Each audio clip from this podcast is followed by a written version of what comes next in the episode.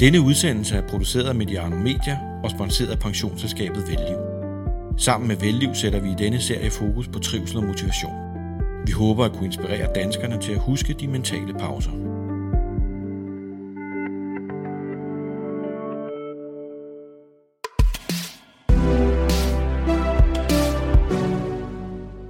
Denne udsendelse er produceret af Mediano Media og sponsoreret af vores businesspartner Audi samt Private Banking for Arbejdernes Landsbank. God fornøjelse.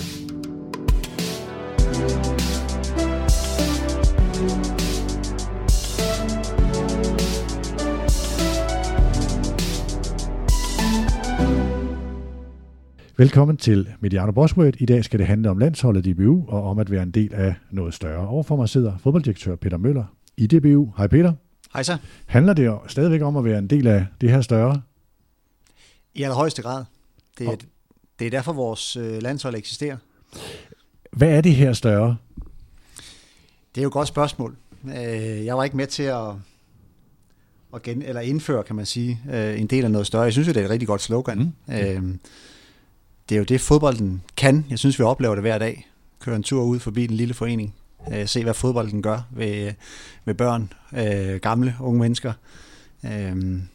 Vi så det i sommer også hvad et landshold kan gøre og, og samle hele befolkningen. Så jeg synes, jeg synes, fodbold kan mange ting. Alt hvad jeg har lært, det har jeg lært gennem fodbold. Det er jo ret indlysende, når man kører igennem byerne om sommeren, og trøjerne er ud af rigtig, rigtig mange ejendomme øh, rundt omkring, så, så er det helt indlysende, at man er en del af noget større, ikke? fordi man, man føler sig. Men hvornår føler du, som er inde i maskinen, det allermest? Jamen det synes jeg, jeg gør hver dag, fordi jeg ved, at, øh, at det arbejde, vi gør herude, det betyder noget for rigtig mange mennesker. Vi er jo med til at... Vi opfylder drømmene hos de spillere, som har det mål at komme på landsholdet, den drøm om at komme på landsholdet, og vi øh, er med til at øh, samle øh, folk, om det så er på, i, i går var jeg til U19-landskamp med, med pigerne ude i, i Hvidovre, hvor der sidder en 300-400 børn og unge mennesker og, og, og jubler, øh, og så selvfølgelig også, når vi ser vores landshold spille i, i Viborg i parken, hvor mange mennesker der kommer der. Man var ikke i tvivl, når man hørte og fulgte Morten Olsen om det at være træner for sit eget land. Det var hans drømmejob. Kasper udtrykker det på stort set samme måde, at det der med, at der kan være virkelig store jobs derude, men det her det er bare stort for ham. Har du det på samme måde, eller havde du det på samme måde? Nu var det ikke, altså jobbet blev nærmest skabt med dig, da du kom ind her, men sidder du i et øh, drømmejob nu? Øh, jeg ved ikke, om jeg har drømt om det her. Jeg vil sige, det øh, at komme på landsholdet var en drøm. Øh, jeg er utrolig stolt af at arbejde herude øh, i, i DBU og for, for dansk fodbold, øh, og, og, og det vi gør for vores, øh, for vores landshold og for hele fodboldsystemet i Danmark. Så, så lige nu er jeg et rigtig godt sted, og, og rigtig glad for at være her. Og jeg havde det sådan, at hver gang du fik, det var i gamle dage, når du fik det, udtalelsen, så fik du det her brev med, med DBU-logoet uden på papiret. Det var du utrolig stolt over. Og det største øjeblik, sådan øh, personligt fodboldmæssigt, det var jo VM i 98. Øh, så det der med at spille på landsholdet, det er noget, det er noget helt specielt. Og så selvfølgelig også det at arbejde nu med vores landshold og have ansvaret for, at, at de er succesfulde, det er, det er jeg meget privilegeret og stolt over at få lov til. Det der brev, det fik du 20 gange som, øh, som, som A-landsholdsspiller. Ikke? Øh, Peter Møller er 49 år, har spillet de her 20 landskampe, har vundet Superligaen seks gange. Passer det ikke? Tre gange med Brøndby, tre gange med FC København. Jo. Ja, og du tog fra Aalborg, inden det blev rigtig sjovt i 95. Nej, det var sjovt også, da jeg var der, men ja, ja. De, vandt, de vandt ikke noget. Nej. øh, men det her hold, som du faktisk var en, var en del af, var dem, der, der, der ligesom fuldbyrdede det i 95 med, med Paul Erik som træner. Peter fra Nordjylland, han er søn af, jeg kan huske din forældres butik lige over for Salling på, på Nytorv i Aalborg. Findes butikken eller butikkerne stadigvæk? Ja, min far har stadigvæk ejendom, men han har kun en butik nu, øh, Møller i Jøring, så han har kun en tilbage. Han er okay. 77 år, men øh, han, øh, han har holdt ved lige siden og, og, og arbejder standhærftigt stadigvæk, så, så han er med nu. Der er ikke nogen brødre eller søstre, der driver det videre? Nej, det er der ikke. Nej, nej. I dag skal det handle om arbejdet i DBU, om EM, om landshold, men også om motivation, ledelse og inspiration. Mediano Bosworth er præsenteret i samarbejde med Private Banking fra Arbejdernes Landsbank. Når vi tager ud og laver Bosworth, så kører vi Audi, som er vores businesspartner. Partner. I dag var det ikke så svært at klare på el, fordi så langt er der heller ikke var vandløse til Brøndby. Og i dag handler det også om motivation. Sammen med Velliv sætter Mediano fokus på trivsel og arbejdsglæde. Øh, både så vi måske kan inspirere til at gøre noget ved stress, depression og angst, som ofte er et resultat, når arbejdsglæden ikke er så stor, men måske især så vi kan kigge på, hvad man kan gøre, før det går galt. Hvordan man skaber det gode miljø, hvordan man vedligeholder det, og hvordan man får det tilbage. Så jeg tager lige et lille klip, hvor Mikkel fra Velliv forklarer, hvorfor de ude hos Velliv er så engageret i det her. Hos Velliv vil vi gerne fremme mental sundhed i Danmark. Stress, depression, angst og søvnløshed er gennem de seneste 50 år blevet et stigende problem for os alle sammen. Og konsekvenserne er enorme for både den enkelte, familien, arbejdspladsen og samfundet. Derfor er Velliv og Danmarks Idrætsforbund gået sammen om at hylde både de små og store sejre.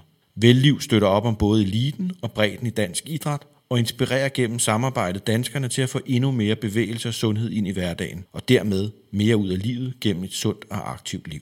Derfor er vi glade for at være med til, at Mediano kan lave udsendelser som den, du lytter til lige nu. Fortsat god fornøjelse med udsendelsen. Peter, lad os prøve at kigge på dit mandat. Altså, du blev ansat i oktober 2018 øh, for øh, nu tre år siden. Hvad var dit mandat dengang? Jeg snakkede med Claus Breton Meyer, som var administrerende direktør på det tidspunkt, allerede i øh, april-maj måned, øh, hvor han øh, indikerede, hvad det var, at, øh, at jeg skulle bruges til. Og det var jo at være det her bindeled mellem øh, spillerne og øh, DBU. Øh, det var på bagkant af den konflikt, der var i 2018. Det er, er kun tre år siden. Øh, så, øh, så det var ligesom at komme ind og prøve at forstå øh, spillernes ønsker øh, og behov og, og lytte til dem, men samtidig også øh, være DBU's mand. Øh, og, øh, og jobbet har udviklet sig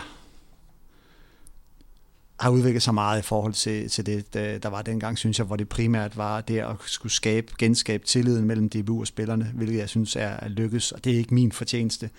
Det er også fordi, der er sket en personændring i Spillerforeningen, hvor blandt andet William Kvist er kommet ind, og helt generelt har vi rigtig godt samarbejde med, med Spillerforeningen og spillerne på landsholdet. Ja, det blev gjort rigtig, rigtig meget omkring den der konflikt til Claus Breton Meyer og Mads Søland og et dårligt forhold. Jeg er ikke sikker på, at deres personlige forhold var så dårligt, men forhandlingsforholdet var i hvert fald. Øh, og du og William Kvist blev sådan brobyggerne på en eller anden måde. Har, har du indtryk af, at du blev hvad skal man sige, ansat til at fylde et hul, eller til at bygge et bro, eller, øh, altså jeg synes, din stilling i dag har vel ændret sig fra, at du var en, der skulle mediere og ligesom lappe på fortiden og bygge den her bro, til, øh, til at være en egentlig fodbolddirektør. Kan du følge det? Ja, altså man kan sige, det med at bygge bro til spillerne, det har vi også Christian Nørk her til, som er chef for her i landsholdet. Øh, og sige, Christian Nørk her og, og jeg og William og spillerne har jo ligesom i, i fællesskab øh, fundet, fundet ud af, hvordan tingene skal køre. Øh, så i forhold til herre- og kvindesiden, så føler jeg ikke, der er nogen problemer overhovedet. Så det er ikke øh, der, mit fokus er nu. Øh, nu er mit fokus der, jeg er fodbolddirektør, men jeg har primært ansvar for vores landshold. Så jeg burde måske hedde landsholdsdirektør. Øh, for det vigtigste er, at øh, der også bliver en stemme internt i DBU, der vælger at prioritere landsholdene. Der er jo både øh, bredden og eliten, altså Superliga-klubberne og divisionsklubberne. Øh, men fokus skal selvfølgelig også være på landsholdet. Det er trods alt der en stor del af økonomien kommer fra. Ja, du er ansat i det, der hedder DBU Elite, som er det ene ben. Det andet ben er, er, er bredden. Øh, I gamle dage var det lokalunionerne, der var, der, var, der var den del. Øhm, hvor, øhm, hvad er dit vigtigste mål i dag, hvis man kan sige det? Men det er jo, at vores, øh, altså som du selv siger, jeg er ansvarlig her i, i eliteafdelingen, hvor vi også har træneruddannelsen. Vi har alle vores øh, landshold, som øh, U-landshold, som, øh, som Flemming Berg, som er talentchef, er ansvarlig for. Øh, vi afvikler landskampe også her. Øh, så øh, så det, det, er jo, det er jo der, mit ansvarsområde ligger, og der er ikke noget, der, er, der ikke er vigtigt, men det er klart, at det, at vores landshold er succesfulde, både kvinder og heraf, det er jo ekstremt vigtigt det er jo, øh, det er jo hele fundamentet for, øh, for, for dansk fodbold, at vi får de indtægter, når holdet klarer sig godt. Prøv lige at beskrive øh, ingredienserne i, dit, i din portefølje. Du har sagt altså med, med landsholdet og øh, ungdomslandsholdene og så videre, ikke? men kan du, kan du sådan skære det op i ben øh, eller, eller, eller søjler? Jeg ved godt, det ikke er en søjleorganisation, men, men hvilke ingredienser der er? Jamen der er jo, som jeg sagde, der er Kenneth Heiner, øh, som er øh, ansvarlig for træneruddannelsen øh, og de kurser, der ligger der. Så har vi Flemming Bav, som er øh, talentchef, øh, og som ligesom har ansvaret fra U21-landsholdet og, og ned. Øh, Så er, der, øh, så er der Kim Halberg, som er en meget, meget vigtig spiller i det her, som er ham, som, øh, som har styr på alt økonomi og budget og øh, politik, hvor jeg ikke er så god. Øh, så han er en meget vigtig øh, nøgleperson for mig også. Øh, og så er der de her koordinatorer, som er omkring vores landshold, altså Christian Nørkær, som er chef for her landsholdet og Henriette Jensen, som er chef for, for kvindelandsholdet. Så for mig er det jo vigtigt, at i forhold til det job, jeg har nu, at jeg spiller dem gode. Hvor meget, øh, altså nu et øh, huset har ude bygget op på den måde, du har divisionsforeningen over på den ene side, og så har du DBU på den anden i fodboldhus her. Hvor meget har du med divisionsforeningen at gøre, og er brobygger også der? Det er jo sådan en, et historisk, sådan lidt, øh, lidt stormfuldt ægteskab, der har været der. Jamen, jeg har faktisk ikke så meget med, med divisionsforeningen at gøre, anden end øh, jeg taler med Claus Thomsen, øh, som, er, som er direktør for divisionsforeningen, når vi mødes øh, i huset her. Og så har jeg et rigtig godt forhold til Ole Bjur også. Ham har jeg jo spillet fodbold med i Brøndby. Ja. Øh, men ellers så er det jo primært øh, Flemming Berg, som, øh, som har meget kontakt til, til divisionsforeningen også, øh, kvæg, øh, kvæg øh, ungdoms, øh, hvad kan man sige, udvikling af ungdomsspillerne. Hvor meget fylder kvindefodbolden i dit virke? Jeg føler rigtig meget. Ja. Øh, jeg har været inde omkring herrelandsholdet, jeg er jo inde på tur også med kvindelandsholdet, når vi spiller der. Øh, og så er den jo lidt, det er lidt anderledes op, at her i, i DBU, jamen, så varetager de også øh, kvindedivisionsforeningen, den er jo ikke, øh, han har sagt, ligger for sig selv, som den gør på, øh, på herresiden. Så der, der har vi også... Øh, ja, der har DBU ligaen, ja, ligaen. Ja, men jeg har som sådan ikke nogen øh, arbejdsopgaver og indflydelse på det arbejde, der foregår der. Det er primært vores landshold, som er, som er min opgave. Okay. Det her med kvindefodbold, når man sådan kigger på de sammenlignelige lande, Sverige og Norge, øh, i hvert fald på mediedækningen, så fylder det øh, rigtig meget, når, man, når jeg kigger på svenske og norske aviser og hjemmesider osv., og, og de spiller kamp, så fylder det mere, end det gør i Danmark. Hvordan øh, har Danmark et efterslæb her? I sådan, ikke, nu siger jeg ikke DBU, men sådan hele vores positionering af kvindefodbolden, vores øh, opfattelse af kvindefodbolden? Ja, det, ja, i forhold til de lande, du nævner der, så har vi da helt klart. Hvorfor altså, har vi det? Jamen, det er jo et godt spørgsmål. Ja, de har været langt længere fremme med, i forhold til ligestilling også, i, øh, i Sverige eksempelvis. Øhm, så jeg synes, når man kigger på nogle af de der øh, tilskuerantal, der er i, øh, i svensk fodbold, der, der er vi jo rigtig langt efter. I forhold til, hvor meget vi prioriterer det her i DBU, der er jeg faktisk ikke sikker på, at vi er, at vi er bagefter tager tværtimod. Okay. At der øh, har vi altså rigtig mange ressourcer omkring, specielt vores øh, kvindealandshold, øh, hvor vi derimod halter, synes jeg, på vores uhold, øh, hvor vi mangler at, øh, at investere meget mere i dem. Ja. For jeg sådan, som, som mediemand kan jeg jo godt føle mig skyldig i forhold til, hvor lidt det egentlig fylder. Øh, kvindefodbold, når, øh, når vi på Mediano har prøvet at lave, vi har, en, vi har dybest set en, en, en sleeping-kanal, der hedder Mediano Q om kvindefodbold, som vi rigtig gerne vil putte liv i. Vi kan ikke finde partner til den. Altså virksomheder, altså, og det er, ikke, det er ikke for at lave en salgsannonce, men det er jo bare, det, det, er, det, er sådan, det er sådan et hjul, der ikke rigtig kommer i gang på den måde, det bør. Altså landsholdet er rigtig dygtigt. Øh, DBU har, altså med Nikolaj K. Snorstrøm, ikke? Øh, som, øh, som arbejder med gensidig ligaen herude, har egentlig lavet en masse rigtigt. Øh, jeg, jeg synes, det er, sådan en, det er et understimuleret område. Jeg, vi er mange, der tror jeg, der har dårlig samvittighed over for det. Øh, nå, men det, det, var ikke, det var ikke, fordi vi skulle dybe ned i den. Øh, lad os lige prøve at se, altså det her med, med jeg ved godt omkring den her spillerkonflikt. Vi har faktisk også indtryk af dengang, at der var også øh, konflikten med kvinderne i øvrigt, øh, og hvor jeg har indtryk af, at der også blev sagt fra Altså at sige, at vi vil ikke længere være rambukke i den her kamp. Øh, nu skal jeg ikke tage nogen til indsigt for, hvad der blev sagt af hvem, men jeg fik en aha-oplevelse, da Mathias Sanka i en udsendelse med, eller en samtale med Troels Bæk, han lavede øh, lige op til EM, hvor øh, Mathias satte nogle rigtig, rigtig gode ord på, hvad der egentlig lå bag den der konflikt, og det sammenhold, den agerighed, den kultur, som landsholdet bliver rost så meget for. Er der i en for at skabe en forståelse af den her spillerkonflikt dengang, som jeg også har været med til at fordømme og synes, det var noget forfærdeligt noget. Er der en del af opskriften på, at de er blevet så dygtige? Jamen altså, det er jo et godt spørgsmål, for jeg var jo ikke en del af den konflikt. Jeg, jeg kan huske, Claus Breton sagde til mig, at vi laver en aftale med dig nu, men du kommer først ind den dag, vi har lavet en ny landsholdsaftale. Du skal simpelthen ikke ind i det her. Øh, i på fingrene. Nej, lige præcis. Så det var rigtig godt set af Claus på det tidspunkt der. Øh, og det gjorde øh, det meget nemmere for mig, fordi... Øh, kanterne var jo trukket så langt ud, at det kunne faktisk kun gå en vej nu. Øh, så på den måde har jeg jo været heldig med at komme ind på det rigtige tidspunkt, øh, kan man sige, hvor, hvor, hvor, hvor fronterne var trukket så meget op.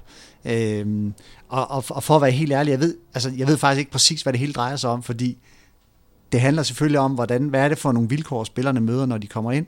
Men samtidig har jeg også fået en indblik i DBU's økonomi, og der er spørgsmål om, hvor meget man kan give spillerne i hånden, kroner og øre, og så også putte i øh, de betingelser og de vilkår, der er omkring holdet.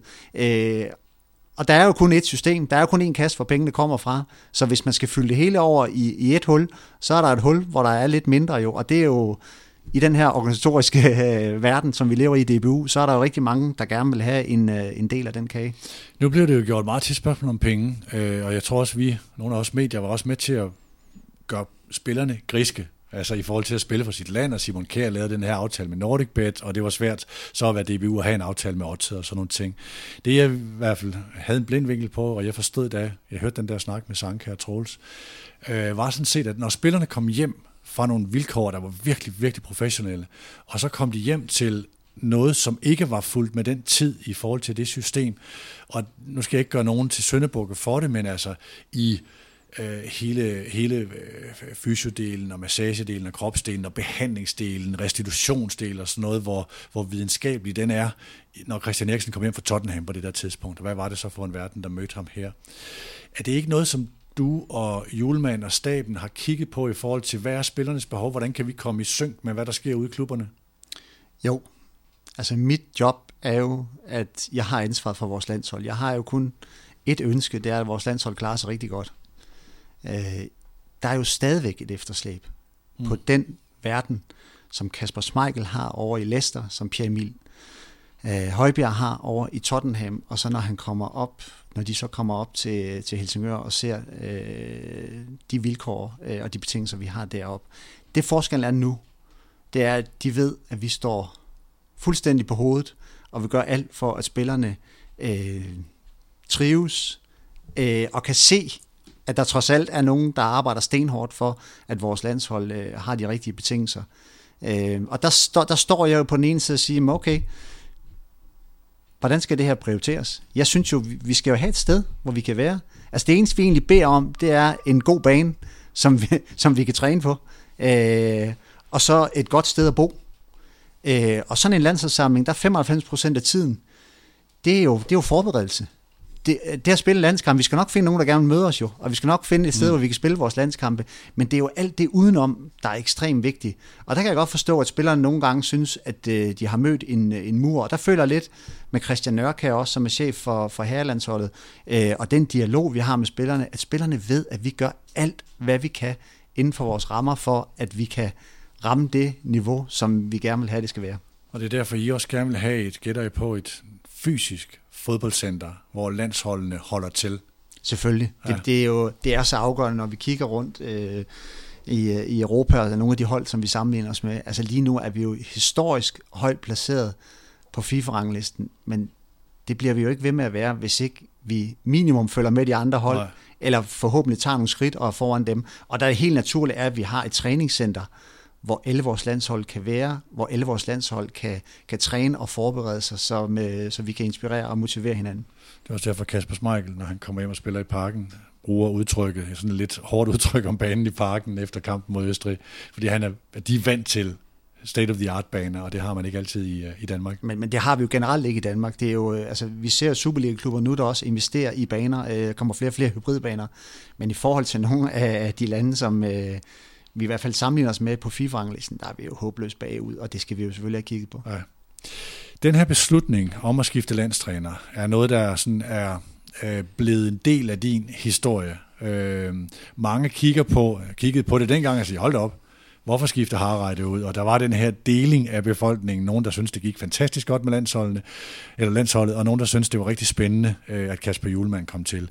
Nu er historien så blevet sådan, vinderen har altid ret, det var en rigtig beslutning. Det var en visionær beslutning. Jeg vil godt lige prøve at starte med spørgsmål om mod. Der er mange, der kigger på det her. Jamen, det der går ind og tage den beslutning, det er fandme modet. Så du det som en risikabel beslutning, en der krævede mod? Nej.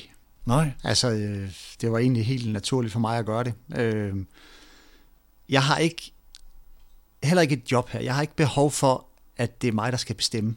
Jeg har ikke, jeg har ikke behov for at signalere, at det, at det mig, din mand. At det er mig, der bestemmer. Men ja. jeg tager gerne ansvar. Tager gerne ansvar i den position, jeg nu er.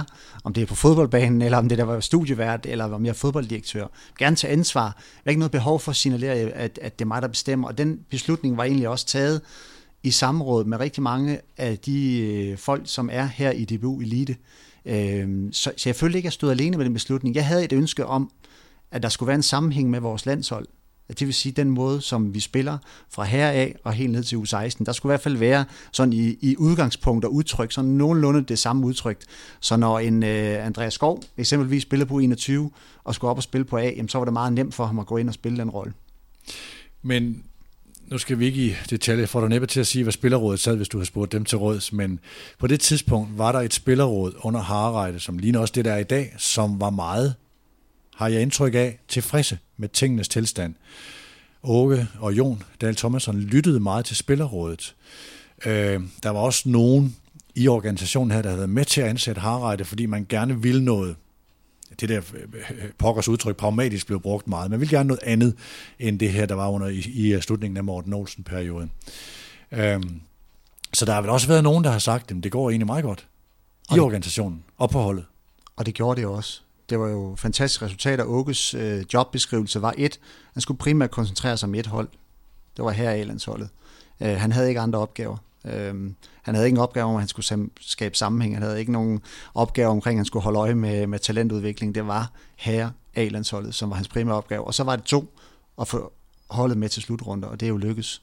Og der, der valgte vi jo ligesom at sige, okay, vi tror, jeg er sikker på, at Åke nok skulle udvikle holdet yderligere også, men i forhold til den retning, vi ønskede at gå, der tror jeg dengang, og tror stadigvæk også på, at Kasper var den rigtige til at udvikle holdet. Resultaterne har i hvert fald, spillet og resultaterne har i hvert fald bevist det, kan man sige. Hvad var den primære, og nu det her spørgsmål er svært, fordi der er ikke nogen af os, der tror, der ønsker at sige noget negativt om Harreide, men var det udviklingen i spillet, den vision, som Kasper Julemand er anerkendt for at have, eller var det helhedstænkningen i, hvad DBU også skal være, hele talentudviklingen. Hvilke af de to ingredienser var vigtigst? Ja, det, det, det er svært at, at trække det så hårdt op, hvis du skal vælge mellem de to ting, men det er jo stadigvæk en blanding om, at hvem, hvem kan udvikle holdet yderligere i den retning, som vi gerne vil. Og to også, jeg synes jo, det er ekstremt vigtigt, at vi har en øh, landstræner, og ikke kun en landsholdstræner. Du skal have en, der er landets træner, en, der kan sætte en retning, en, der kan inspirere og motivere, en, der kan samle, Øh, og det er både i forhold til, til, til faglighed og til kommunikation. Øh, og det er ikke for at sparke øh, bagud i systemet, om det kunne lige så godt have været en Morten Olsen, eller en Bo Johansson, eller Sepp Biontech, vi snakker om her. Mm. Øh, så den er ikke myndet på Åke, men den person, som var frit på markedet øh, på det givende tidspunkt, og kunne sætte en retning over de kommende år, der var Kasper jo bare åbenlyst. Øh, og der er ikke noget, der har skuffet mig i forhold til, til udvikling af holdet, til det at skabe en sammenhæng med de øvrige landshold, både på herre- og kvindesiden, og det samarbejde, der er nu, hvor vi øh, både også internt i huset arbejder meget tættere sammen, end vi har gjort tidligere.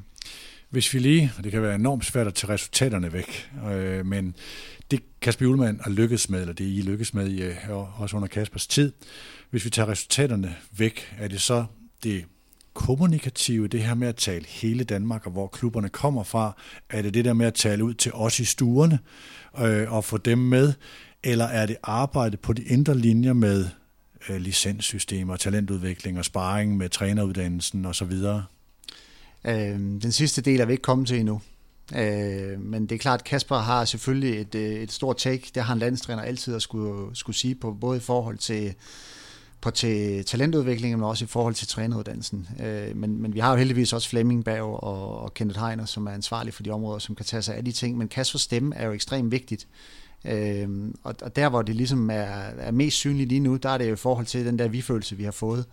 At øh, hele Danmark er jo med det her hold, og der, udover at være fagligt dygtig, så har Kasper jo også ekstremt dygtig til at kommunikere, og, og jeg tror ikke, vi vil... Jeg, på baggrund af alt det, der skete i sommer, så også både skidt og godt, øh, var jeg sikker på, at vi også kunne komme derhen af, men der er der ingen tvivl om, at Kaspers fortjeneste i det her er indiskutabel. Den er kæmpestor, at det er ham, der har været stemmen øh, på det her hold.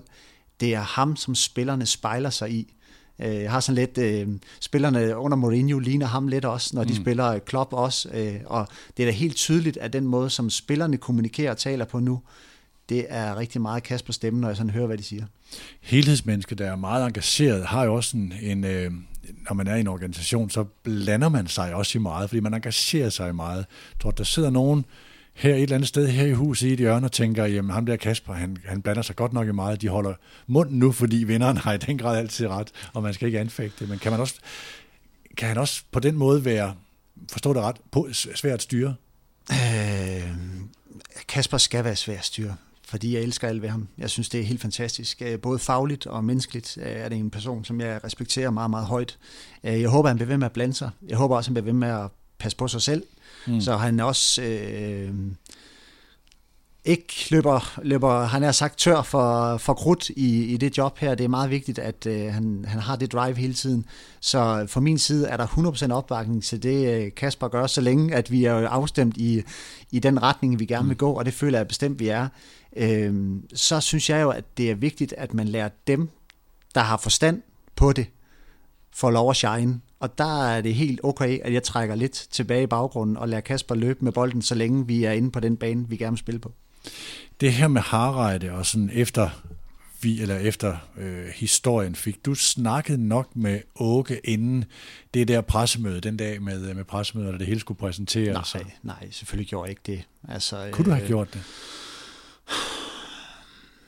Det er svært. Øh, jeg synes, det er svært også folk, der, der kendte, kendte Åke, og, og man kunne måske også have gjort det på en anden måde. Jeg har bare svært ved at se, når jeg sådan virkelig har tænkt igennem, hvordan det skulle være. Altså fordi, øh, det ved du også fra den verden, du er i, det her job er måske det mest interessante af alle efter statsministerjob. Så du ved, det der med, at man kunne gå og sige, at det kan godt være om, om 6-7-8 måneder, så vælger vi at skifte ud, øh, og så tager vi en anden.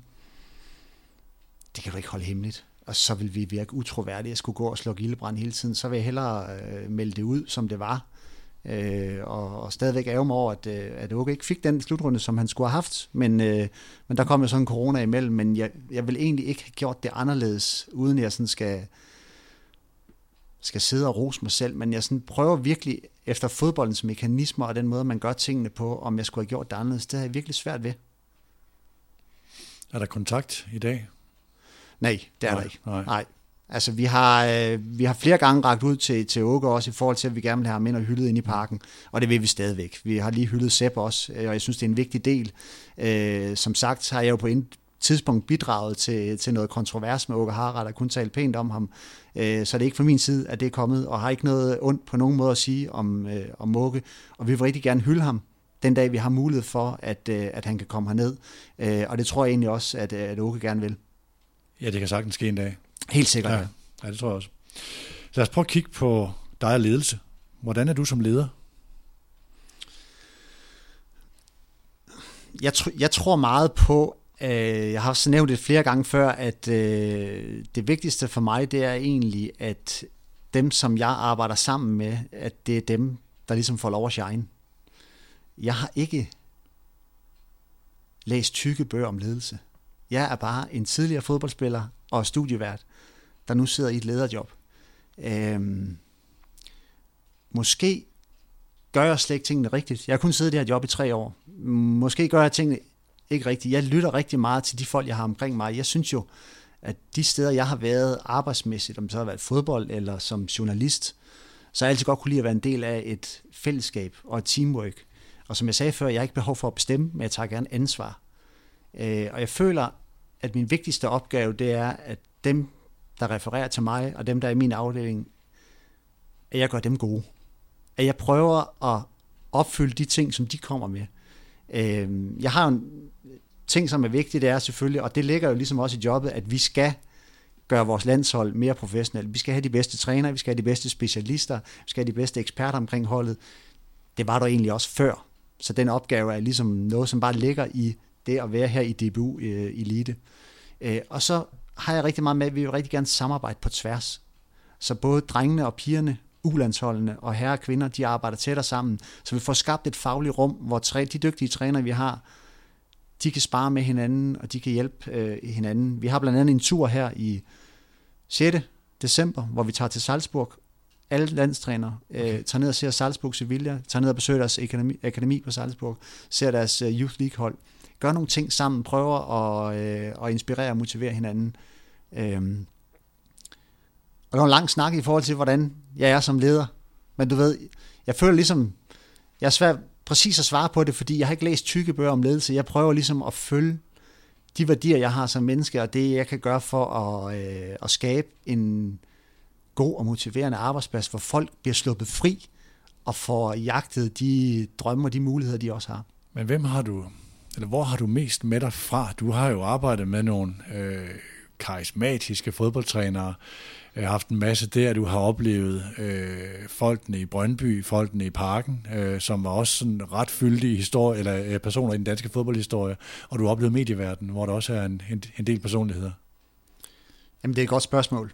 Øh, og jeg ved faktisk ikke, hvordan... Altså, det, der er jo også nogle værdier, øh, nogle menneskelige værdier, man har med helt hjemmefra, som man er formet af. Øh, øh, hvordan du ser på andre mennesker. Jeg tror, der er rigtig mange, der tænker på mig som ham, der render rundt inde på fodboldbanen med de høje albuer. Øh, hvor, hvor det er 15 år siden nu, og jeg føler måske, at, øh, at man ikke rigtig kan sammenligne den person, der render rundt inde på banen, og så ham, der var udenfor.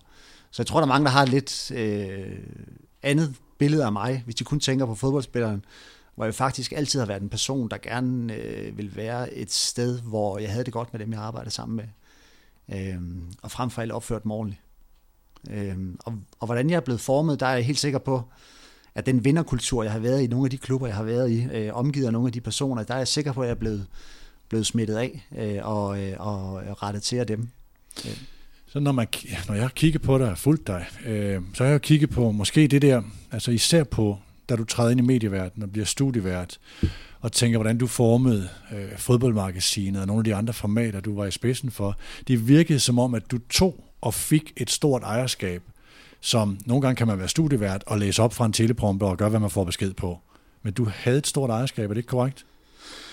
Øh, jo, men jeg har aldrig følt det sådan. Altså, det kan godt være, at jeg har taget det ud af til, øh, og der har jeg nok bare været begunstiget med, om det har været fodbold, eller det er journalist, eller det er nu.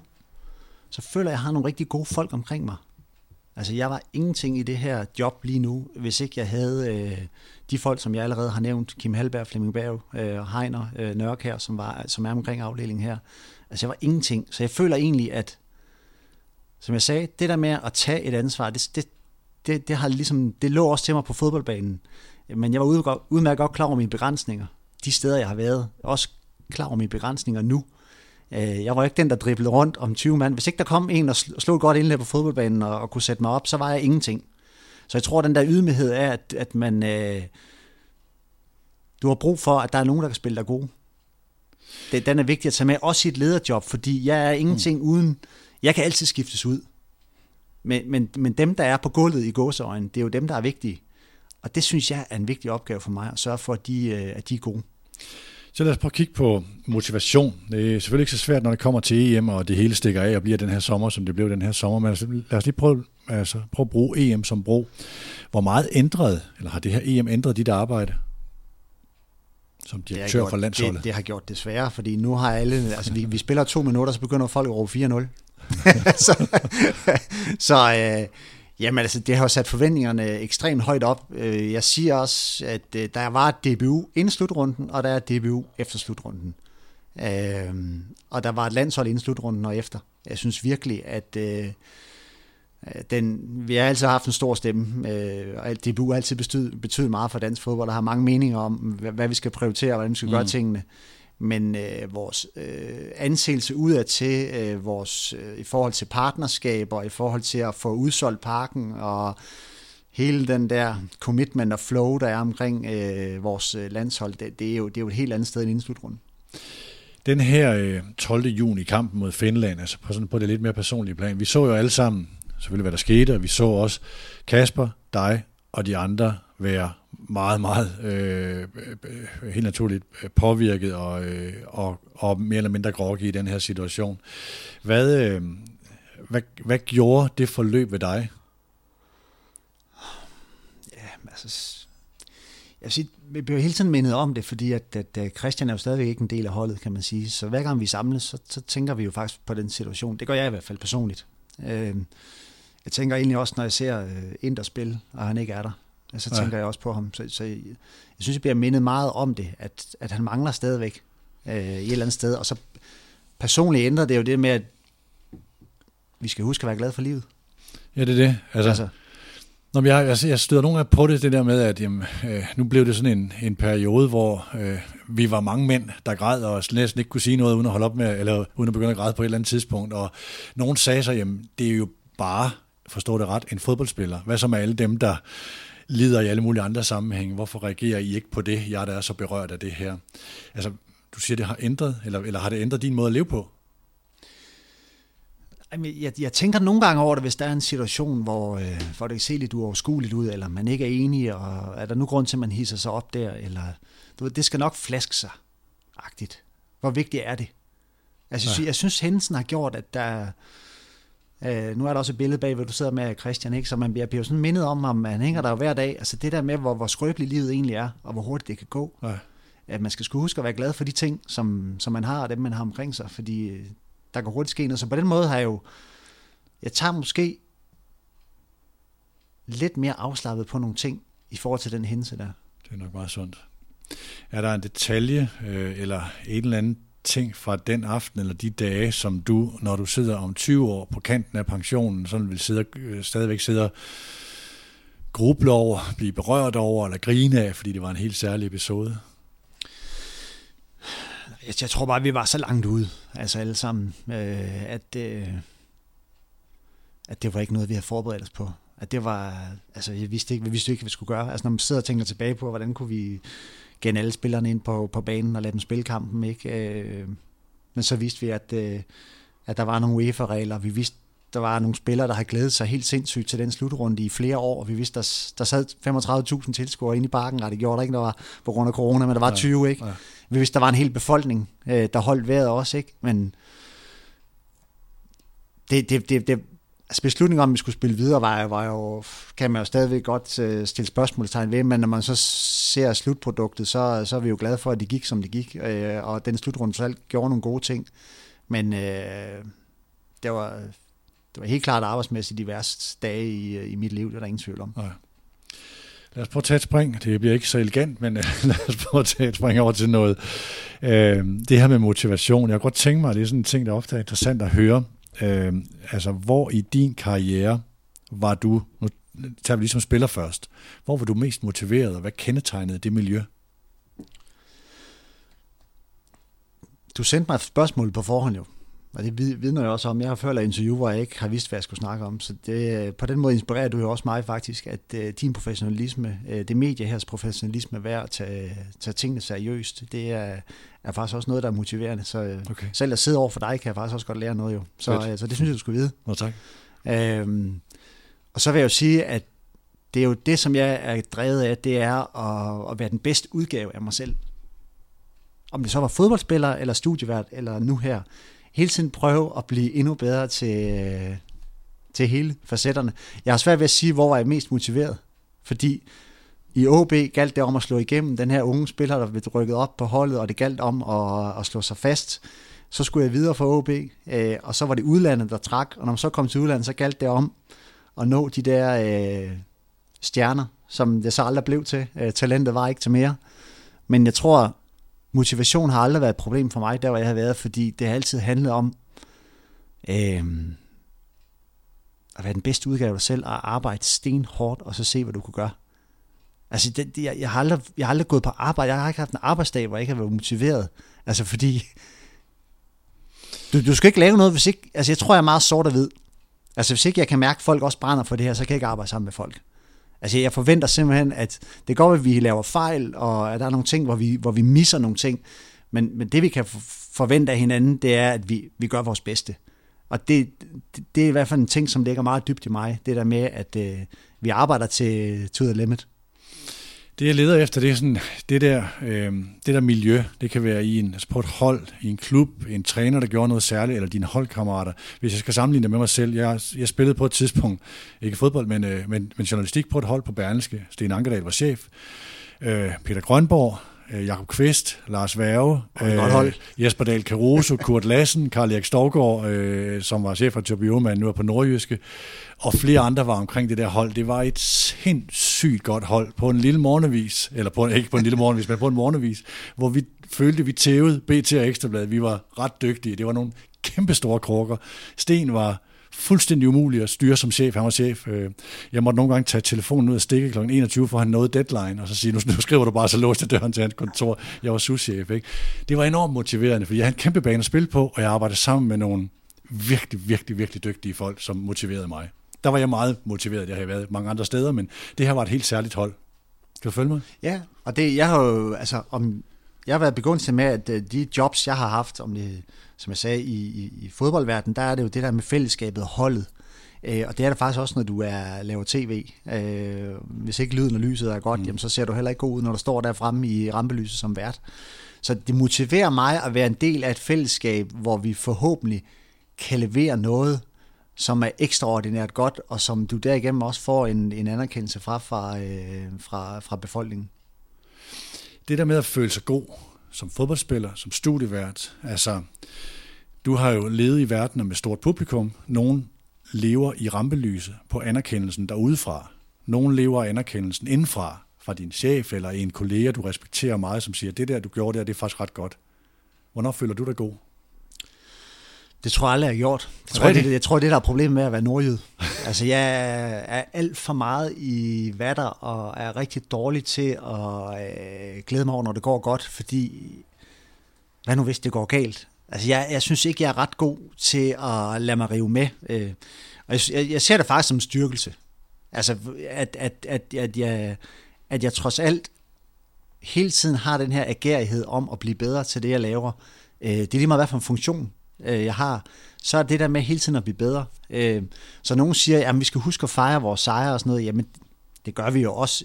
Men det er, for mig er det ikke noget, der ligger for lang tid, fordi der venter altid et eller andet på den anden side. Øh, jeg tror, det er det, der har, har gjort, at jeg har været, været heldig og dygtig i de jobs, jeg har været, at øh, vi er aldrig tilfreds. Vi vil gerne noget mere hele tiden.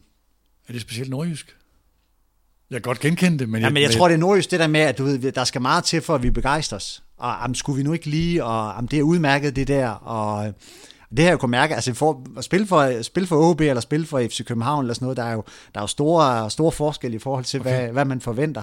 Øh, så jeg tror egentlig bare det der med, at øh, jamen, der, der, der, kommer, der kommer en dag i morgen, og der skal vi også, der skal vi også præstere. Det, det er den, der er den vigtige. Så, så det der med at fejre sejren, det, det har jeg sgu aldrig været god til. Nu skal lytterne få et citat, som nogle af jer har hørt mange, mange gange før, øh, men som altså, jeg kan genkende det der så meget, Peter. Øh, jeg hørte på et tidspunkt øh, sangeren Michael Bolton, du ved, ham med håret, øh, sige det her med, hver gang de havde udgivet en plade, så stod de og fejrede den der, og alle stod og skålede i vin og havde det fantastisk, og han tænkte bare på, hvordan, hvad skal jeg lave næste gang? Hvordan skal jeg lave den næste plade, så den bliver endnu bedre? Hvordan skal jeg leve op til det her? Ikke? Og det blev sådan meget, som, eller, eller red ham som meget, indtil han fandt ud af det her om, From now on, I'm just gonna enjoy the ride. Som i virkeligheden var, jamen nyd processen i at arbejde, at du bliver bedre fra plade til plade.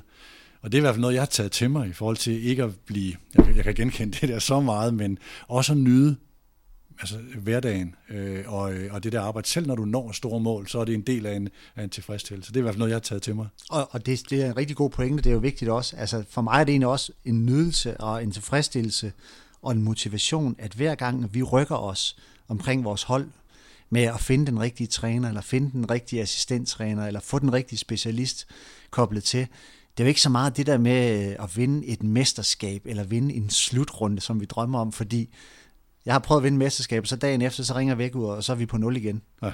Altså, men, men, men hele den der rejse, der er hen mod målet, det er jo egentlig det, der er motiverende også, at man, øh, at man kan se, at man flytter sig hele tiden. Hvor meget smitter man hinanden med inspiration? Hvor meget kigger du på Kasper Julemand og tager inspiration fra ham med, og måske omvendt?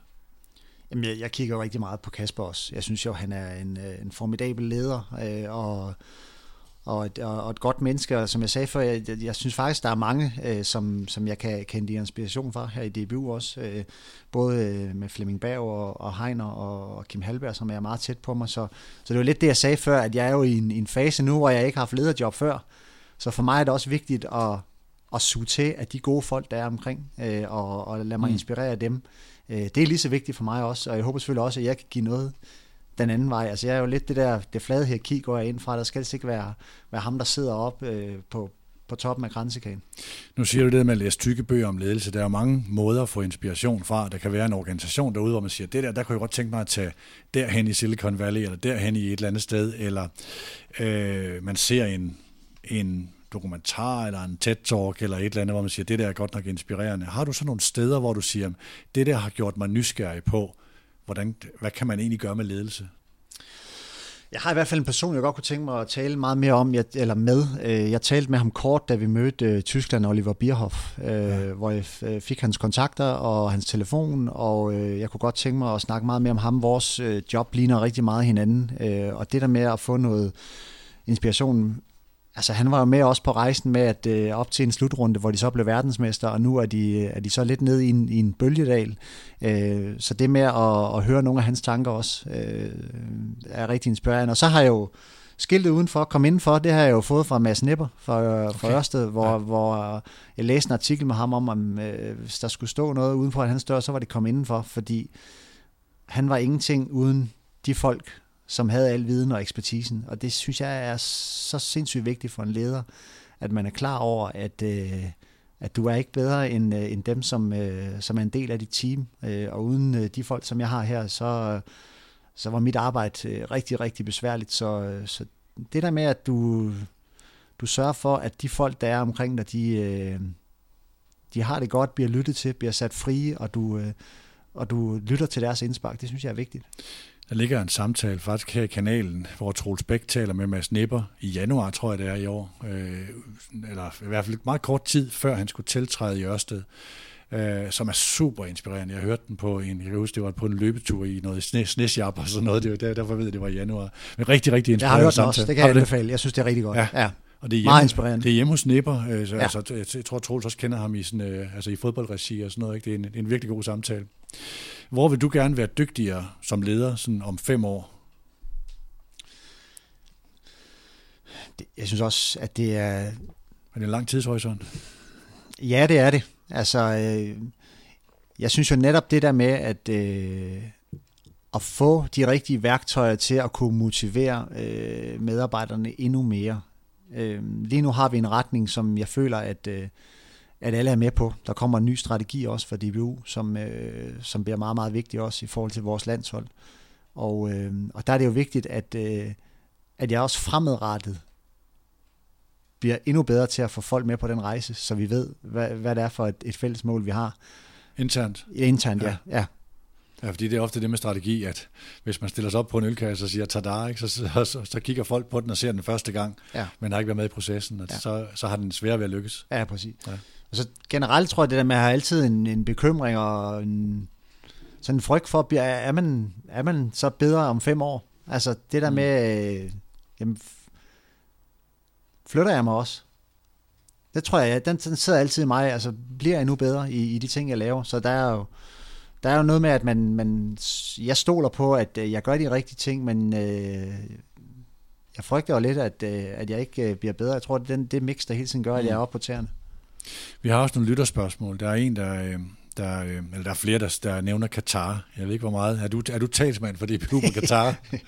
ja, talsmand for, at vi skal til VM i hvert fald. Jeg mener, vi er et fodboldforbund, øh, og vores vigtigste opgave det er at få holdet med til slutrunder, og VM det er den fineste hylde, vi overhovedet kan komme op på. og jeg synes ikke, vi har fået ros nok for alt det, vi har gjort. Jeg skal være helt ærlig. Det er så nemt at stå ude og kritisere, og hvis folk har en idé om, at DBU skal ændre hele regimet dernede, så er, så er der storhedsvandvid i hvert fald. Øh, jeg synes, vi har gjort øh, alt det, vi kan i mange år for at påvirke øh, tingene dernede. Øh, om vi når at påvirke til det bedre, det ved jeg ikke, men det er jo det, de siger, at der sker små ændringer. Øh, og nu har jeg jo været med til nogle af de møder med både Infantino og så øh, vores gode ven øh, Hassan fra fra Council Committee dernede, og jeg kan afsløre, at det er ikke ret mange lande, der tager ordet og brokker sig.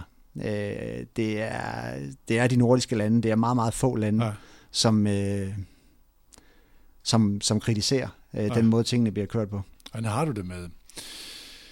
Øh, altså nu skal man ikke sige FIFA og UEFA, det er et fedt, men altså nu har man haft VM, eller tanken om VM hver andet år, og øh, I støtte selv ind i den den hårde, den værste version af The Show Must Go On med UEFA i den her sommer. I var nogle af jer udtrykte det ret kritisk, men man kunne fornemme, at I var ret kritiske over for de ting, der skete. Hvordan har du det med sådan fodboldens øh, politiske del? Jeg har det rigtig dårligt med. Ja. Jeg har det rigtig dårligt med. Jeg synes jo, jeg synes jo også, den beslutning, at vi skal spille i Katar, er håbløs. Man kan sige, det, det er jo ligesom det sidste monument, der er tilbage fra Sepp Blatters tid. Øh, det var jo syv personer, der i sin tid øh, bestemte, at det skulle være Sydafrika, Rusland og Katar. Øh, nu er det blevet ændret, så de 211 medlemslande får lov at stemme om, hvor det skal ligge hen, men jeg kan stadigvæk godt frygte for, hvor vi kommer til at spille efter 26, som er, USA, Mexico og Canada, ikke? Hvor, hvor vi så kommer til at spille hen. Så der skal vi i hvert fald, og det er jo ikke mit bord, jeg er bare i gåsøjne en, øh, en fodbolddirektør, men der er det vigtigt, at vores politikere i Danmark, øh, både fodboldpolitikere og også på, på et langt højere plan, finder ud af, hvad, hvad vil vi være med til i Danmark. Så øh, det bliver jo spændende at se, om hvad der, hvad, der, hvad der kommer til at ske i den dialog. Nu er der selvfølgelig en række danskere, der ønsker, at DBU boykotter og maksimum point, og så boykotter man, og ønsker, at spillerne siger en hel masse mere. Jeg har også forståelse for, når spillerne, eller når julemanden siger, jamen, lad nu dem, der skal tage sig af det, øh, gøre det, og så spillerne her. Men hvis nu vi på et tidspunkt ser, eksempelvis, det kan være tyske spillere, der ytrer sig øh, meget kritisk og kommer med nogle ting, øh, men måske stiller op, øh, men, men, men har ytret sig. Øh, vil du, kan du komme til et sted, hvor du tænker, ah, bare det var vores spillere, der havde været lidt længere frem i den bus? Øh, nej, altså jeg ved ikke, hvad de er blevet spurgt om spillerne. Der er ikke nogen i DBU eller fra min side, der har sagt, at spillerne ikke må være kritiske. Vi er jo også kritiske over for den beslutning, der er taget. Jeg synes, det er håbløst, at vi skal spille i Katar. Øh, men dem, der har forstand på menneskerettigheder, de siger jo, at det, altså, det hjælper ikke noget bare at boykot. Det hjælper ikke noget at blive væk. Så er det bedre at prøve at påvirke tingene, og det er det, vi prøver at gøre øh, og kommer til under slutrunden. Jeg er lidt bekymret for, hvor meget det kommer til at hjælpe. Altså, sagens kerne er jo, at det er immigrantarbejderne, vi lige nu taler om, der skal have bedre vilkår. Øh, og de har, i hvert fald ifølge både øh, de fagforeninger, der er dernede, og Amnesty sagt, mm. der sker små skridt, men det er jo, det er jo langt fra nok.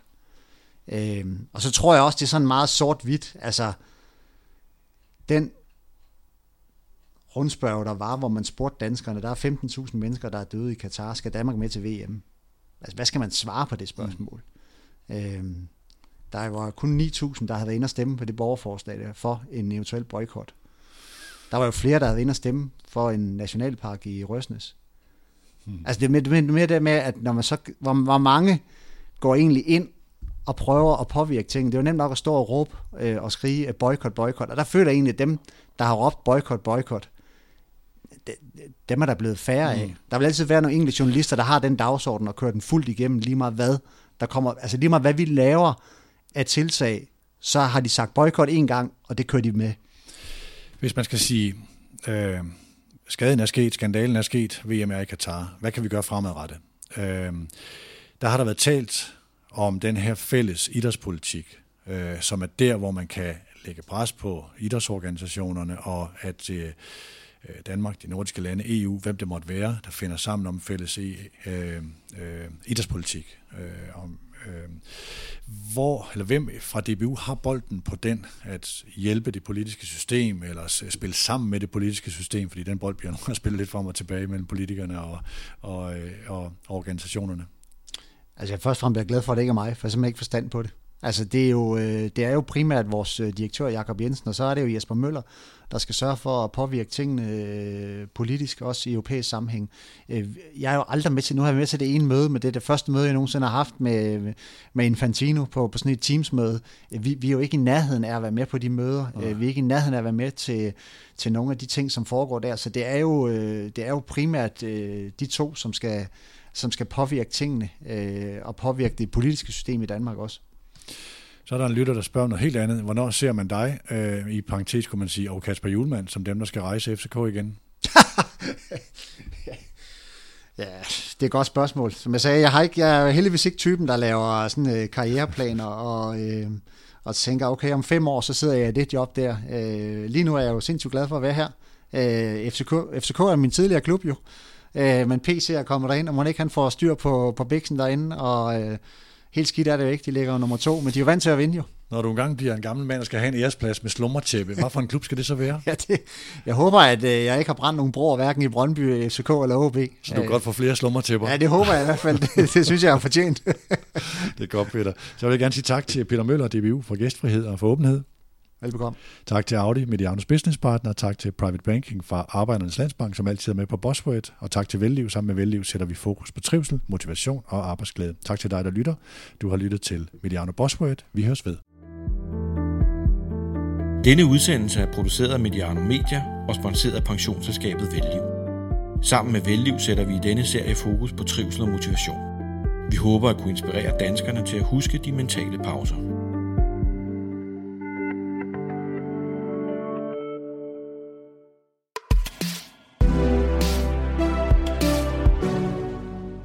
Udsendelsen, du lige har hørt, er produceret af Mediano Media og sponsoreret af vores businesspartner Audi, samt Private Banking for Arbejdernes Landsbank.